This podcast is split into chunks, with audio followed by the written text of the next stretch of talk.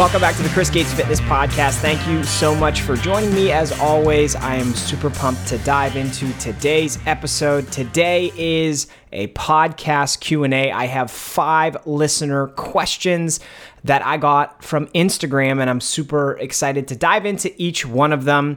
Uh, I'll run through what those 5 listener questions are, uh, but before I do that, if you're not following me on Instagram, make sure that you do. Chris Gates at Chris Gates Fitness is where you can find me. And, and honestly, that's where I am on every social media platform. If you're not following me, make sure that you do because occasionally I put out calls for questions, just like I did for this episode. Uh, the last time I did it on my Instagram story, I actually got like around 15 questions so you can expect a few podcast Q and A's here uh, as we go through the next month or two, uh, where I'm going to dive into each and every question that you submitted. So if you send something over, I'm almost always going to answer it here on the podcast.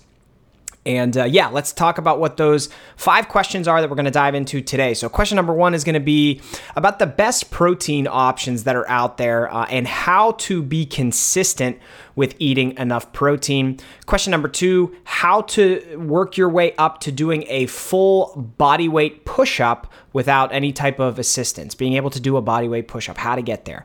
Uh, number three, how much core training do you actually need? How much do you need to train your abs directly? Question number four, how to stay consistent with cardio during the winter, which is timely because it's October right now. And if you live in a cold weather state, that cold weather is not too far away, unfortunately.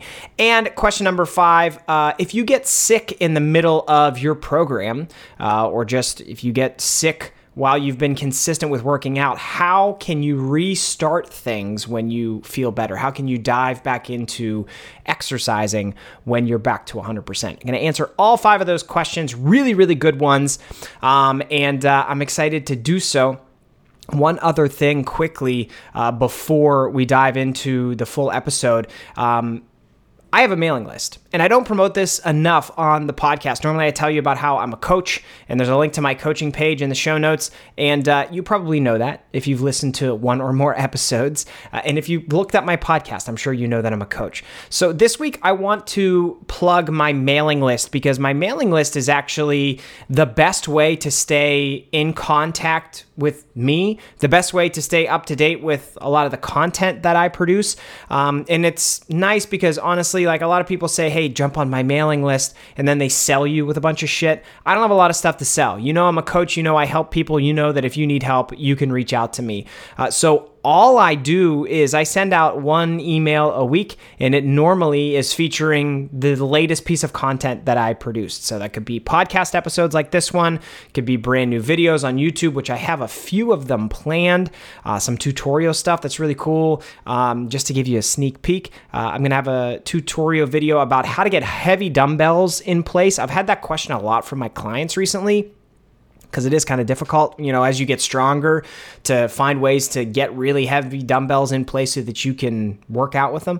Uh, so I have a tutorial on that coming up pretty soon. I'm going to be doing a full video on how to set up like different body part splits for your training program if there are different muscle groups you want to uh, build specifically. Um, I just recorded a video on how to feel lateral raises more in your side delts, which is something a lot of people struggle with.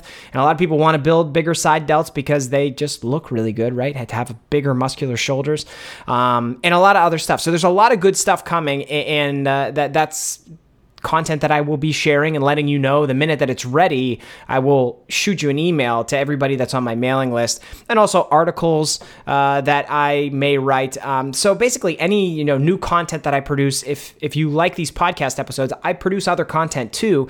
And if you get on my mailing list, I'll shoot you an email once a week, let you know what's there. If you are interested, you want to check it out, go check it out. If not, that's cool too. But like I said, I'm never going to sell you. The only time I'm going to like even mention money is uh, whenever I open up coaching applications uh, for sales, um, and my mailing list always gets a very big discount on coaching when I run a sale. So, uh, all told, I mean, I think there's a lot of value packed into it. There's a link in the show notes today to my mailing list. Make sure you hop on there, and uh, I will reach out to you soon when I have a new piece of content to share. But all right, with that said, let's dive into the Q&A and we'll start with that first question about the best protein options that are out there and how to be consistent with eating enough protein. And I'll start by saying like there's no hack here really. There's no real magic to eating more protein other than like planning and prepping for it. Um, most people that see really good success with their diet, you know, kind of like irrespective of your goal. You could have any type of goal that's out there build muscle, burn fat, build strength, whatever.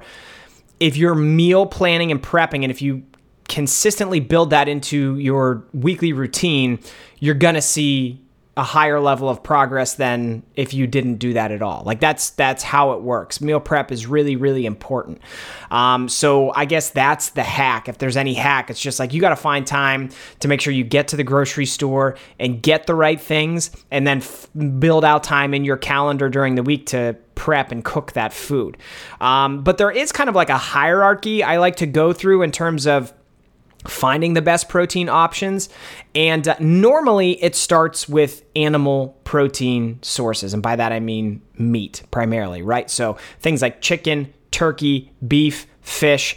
Those protein sources tend to have uh, they tend to be the most complete protein sources. They tend to have the highest concentration of the essential amino acids that your body needs and wants to recover from your workouts uh, and just provide your body with what it needs to maintain the muscle tissue that you have, build more muscle, and improve your body composition.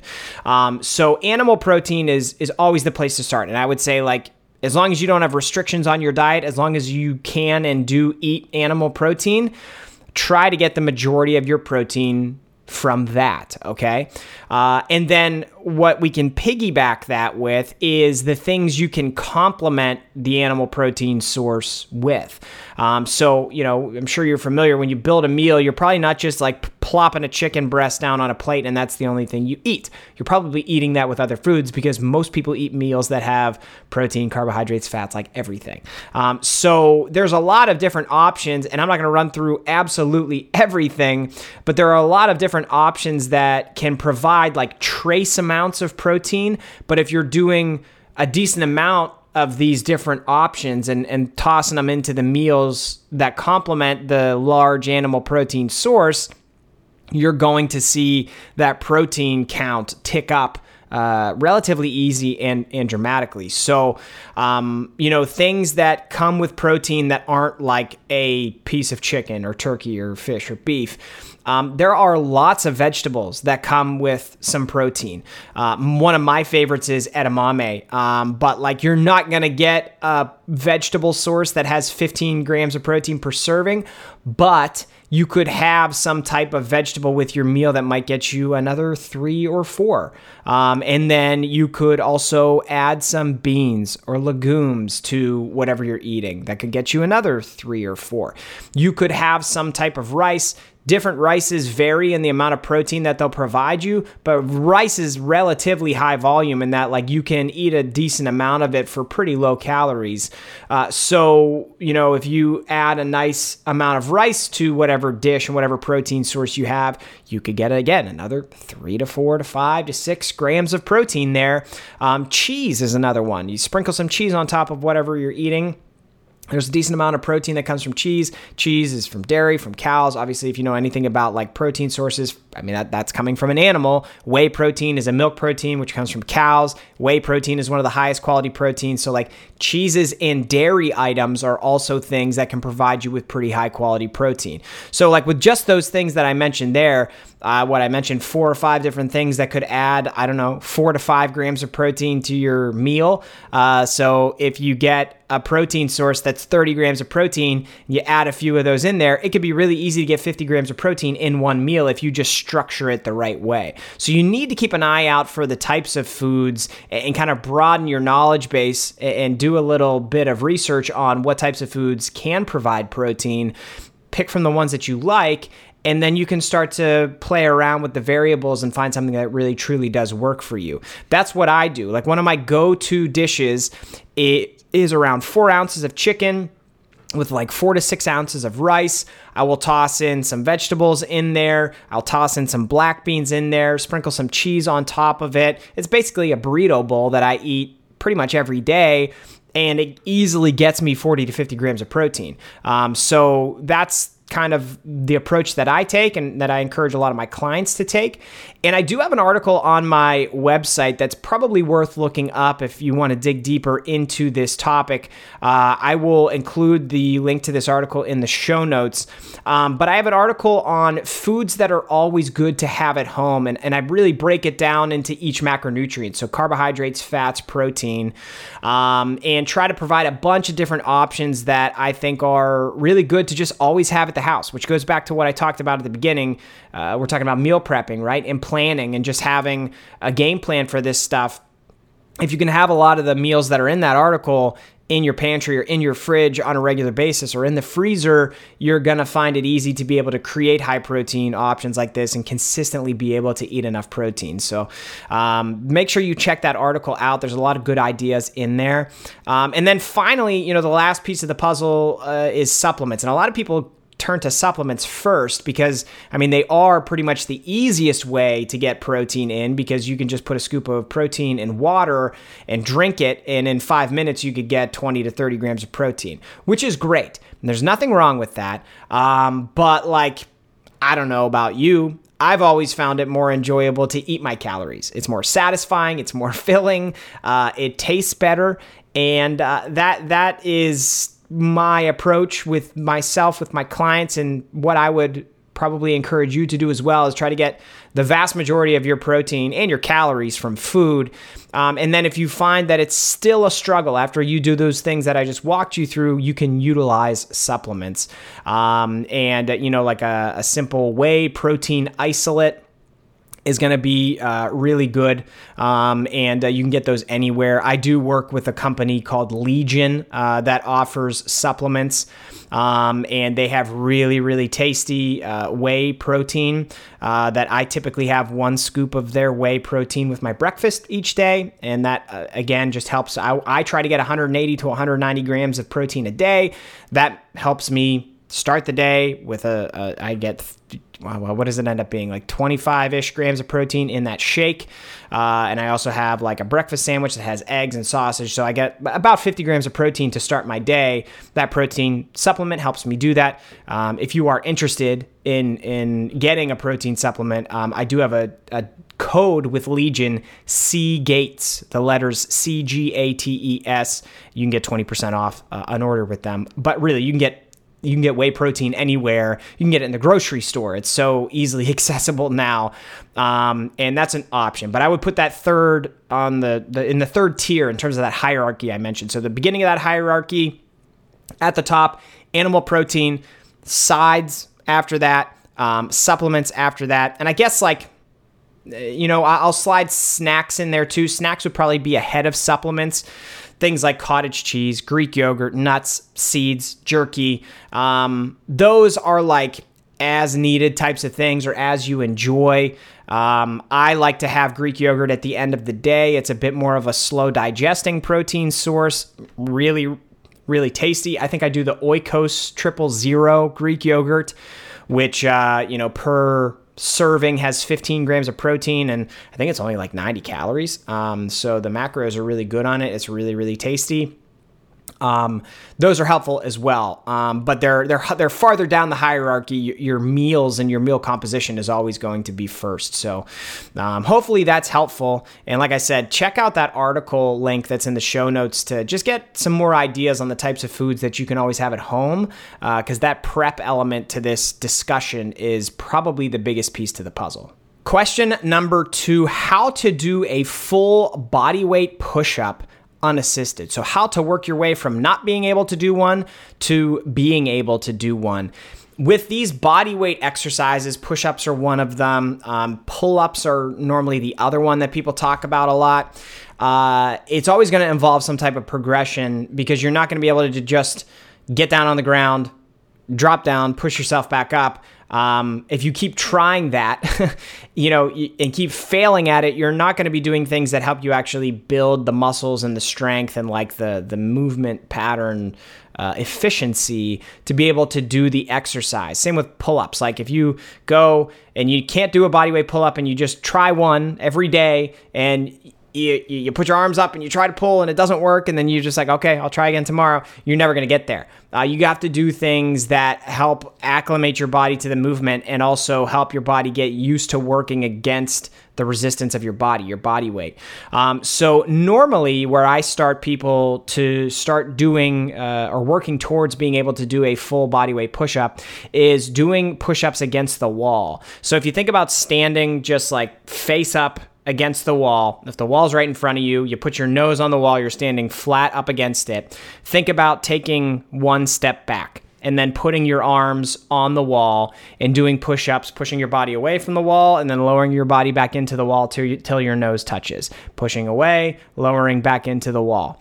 Uh, do that. See if you have the strength to do that and slowly but surely start moving your feet away from the wall uh, to you know the further you move your feet away from the wall the harder you're going to make it the more of your body weight that you're going to be putting on your chest and your shoulders and your triceps which are the muscle groups involved in doing a push-up.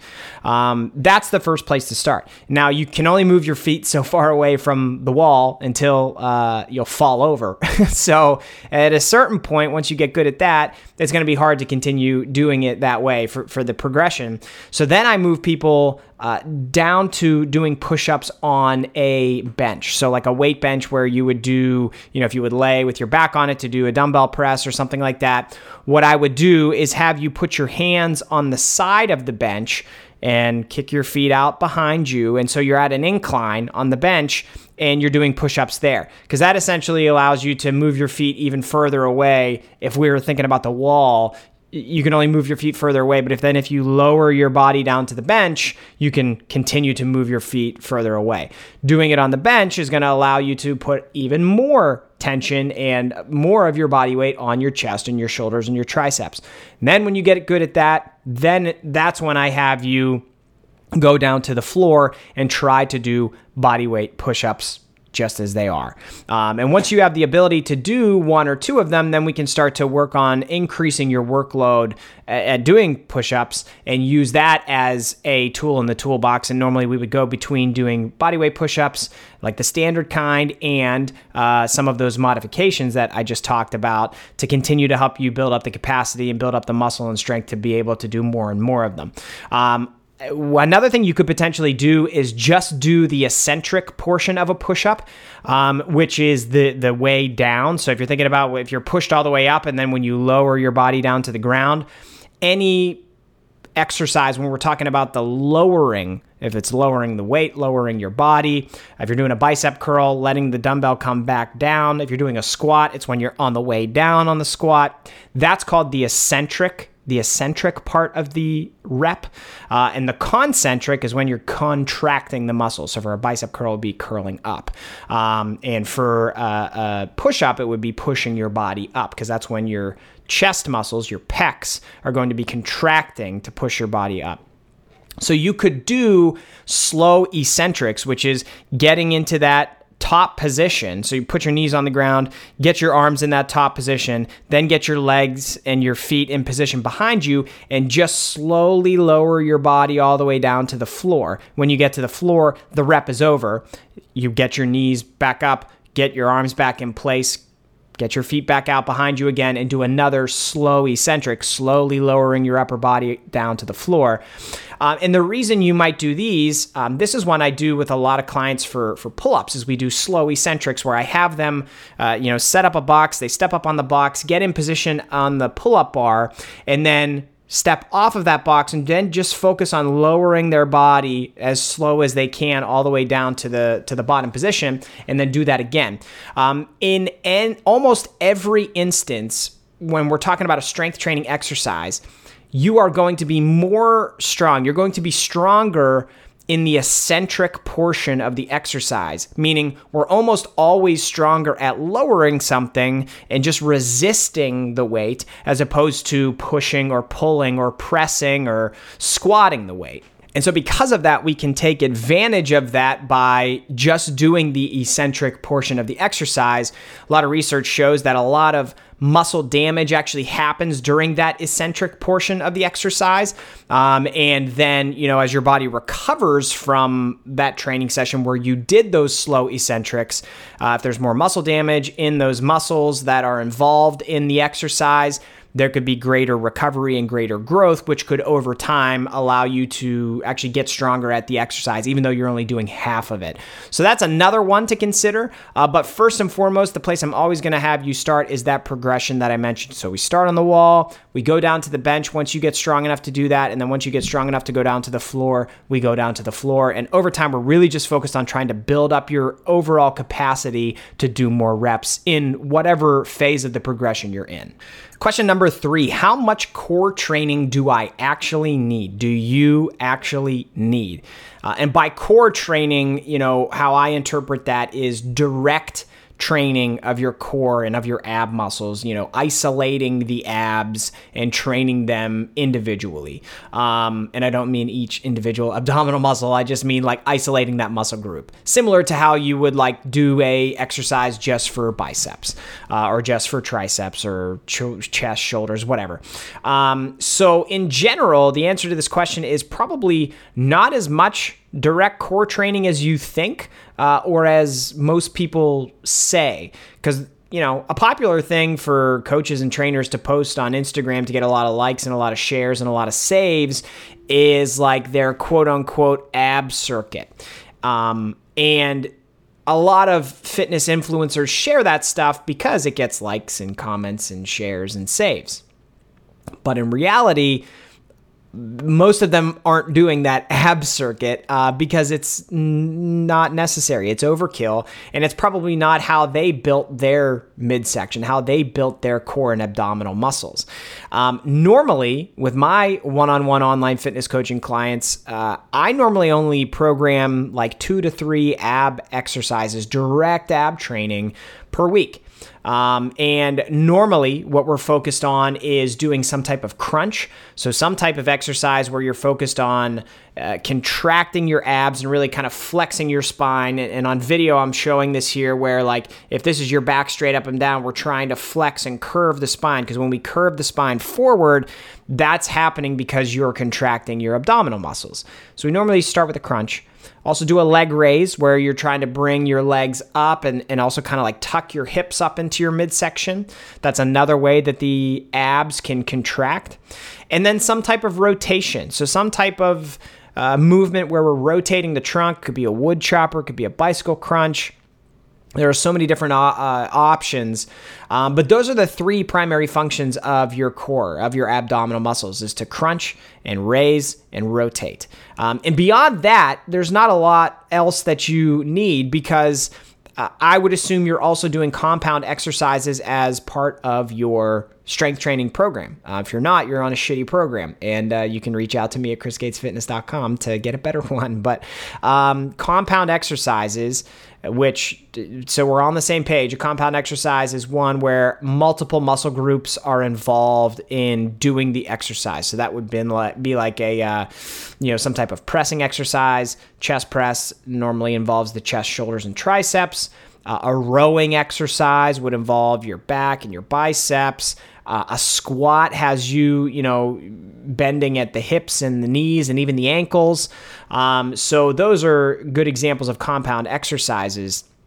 And when you're doing any of those compound exercises, uh, you should be properly bracing your core. Because when you're properly bracing your core, and what that means is taking a deep breath in and thinking about holding that breath in and, and, and squeezing your abs, squeezing and tightening your core, when you do that, you're providing a lot of strength and stability to your trunk, to your torso. Um, and, and that, when done, you know, if you're thinking about all those different types of exercises that you have in your program, when you're doing that, you know, 10, 10 for 10 sets of each workout, and, uh, you know, within each one of those sets, 8 to 10 to 12 to 15 to 20 reps, you're getting a lot of reps with a brace core. That's really important. That really helps you develop your core and abdominal muscles as well. So, you know, direct ab training, I, I do think like if you want better looking abs, uh, it's it's important. It's not as important as most people think. Um, you probably only need a little bit as long as your program is structured appropriately. And by that, I mean like those compound exercises I just ran you through. And, uh, you know, if you have that combination of things, you probably don't need a lot extra. I'll get questions occasionally from clients that say like hey i noticed you only have like two ab exercises in there for me.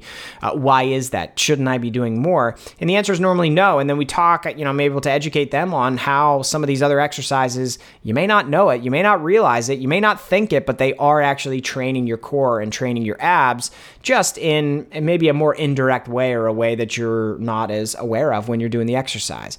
Uh, and then we get to talk about the fundamentals and the principles of bracing and, and how that helps not only you get stronger, not how not only helps you build uh, you know stronger abs, um, but it also helps prevent injury and, and, there's a lot of good stuff wrapped up in there. So um, that's uh, that's the the long and short of it. Ab training is interesting, man. In the fitness industry, it, it, a lot of people make it seem like the end all be all when it's like it's important. Don't get me wrong, but like its level of importance compared to how important people say it is, it's just a, there's this wide disparity, and it's it's it's kind of crazy. Question number four How to stay consistent with cardio during the winter.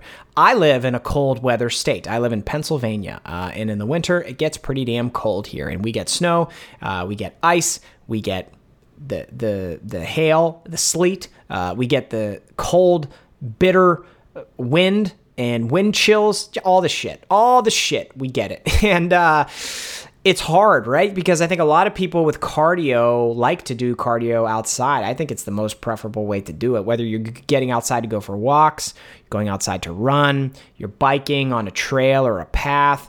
Um, it's it's so much fun and, and like from you know a health perspective too getting out getting some sunshine there's so much good wrapped up in being able to like not have limitations on whether you can or cannot be outside. But reality is, uh, in most places in the United States, at least, you're going to run into a period of time where it's not so practical or feasible to get outside and do your cardio. So you have to find other options.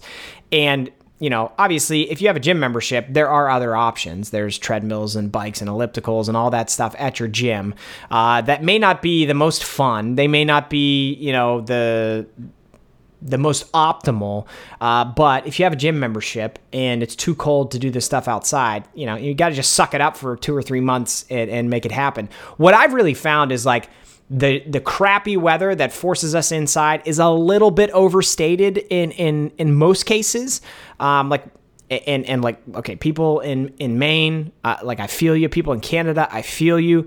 Minnesota, Wisconsin, sorry about it, but like in most states, winter is only really, really bad for like two to three months. What I experience here where I live, December, January, February, kind of non negotiable. Getting outside is really difficult. Um, but the other nine months of the year is not so bad. So if you are forced to do cardio inside at the gym for a few months, hey, you're forced to do cardio inside at the gym for a few months and you got to keep doing it, right? Because it's part of your plan, part of your program, it supports your health you, have to do it. That's just the way that it goes.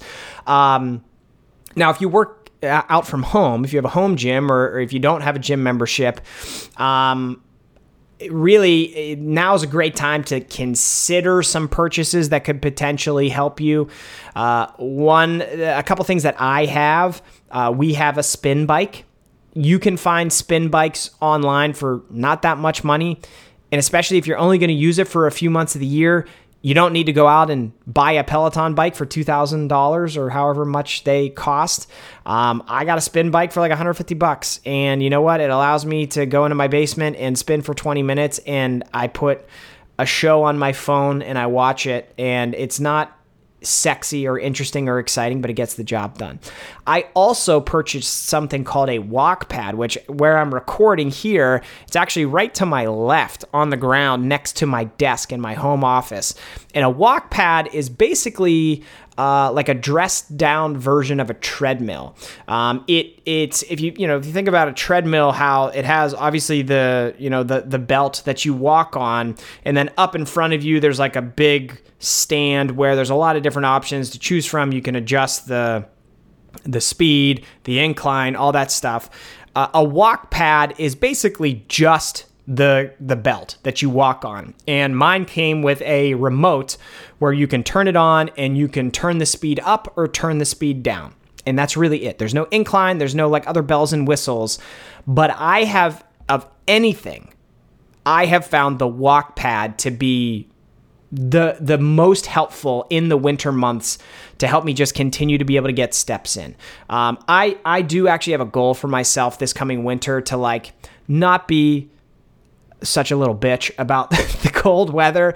And like, if it's cold outside, but the sun is actually out, I want to make a, a, case of it. I'm making a goal for myself to still get outside and, and get some sunshine on my face and, and do a walk, assuming that like the sidewalk is plowed and, and, and it's not icy and I'm not risking my health. Also, like assuming it's not below zero and I could get frostbite.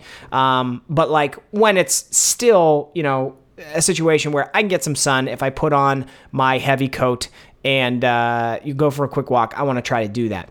But outside of that, uh, admittedly, that doesn't happen all the time the walk pad here has been such a game changer for me to just be able to get my step count to eight to 10,000 steps a day, which is really, really helpful. Um, now, obviously, those things come with a cost. I, th- I think I mentioned the bike was like 150 bucks. Uh, the bike I have that I don't think they even sell anymore. I got it through Titan Fitness.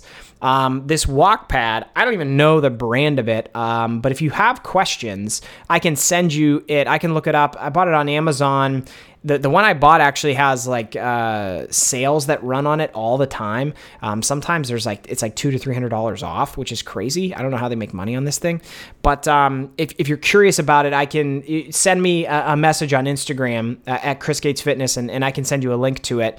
Um, I think it was four hundred dollars when I bought it, and like if you like, okay, let's weigh the the ROI of that purchase. $400, it's not a small chunk of change, but if that allows you to buy something that rain or shine for the rest of your life allows you to work on your health, it's worth it's worth the cost. Okay, so these are some things that I find are basically necessary if you live in a cold weather state and you have those uh, winters where you just really almost can't ever get outside to do cardio. You could also go the treadmill route. Those are going to be considerably more expensive than a walk pad. Um, you know, if you're if if you're thinking about getting a treadmill because of these two to three months where it's going to be super duper cold and miserable, I might just say like get a gym membership for three months because that's going to be I don't know fifty bucks a month, be one hundred fifty dollars, and uh, then you can cancel your membership, and that's better than spending $1,000 on a treadmill, right? Or even $400 on a, a walk pad. Um, so those are the options I have. Like this is another one where I, there's not a lot of hacks. There's not a lot of magic.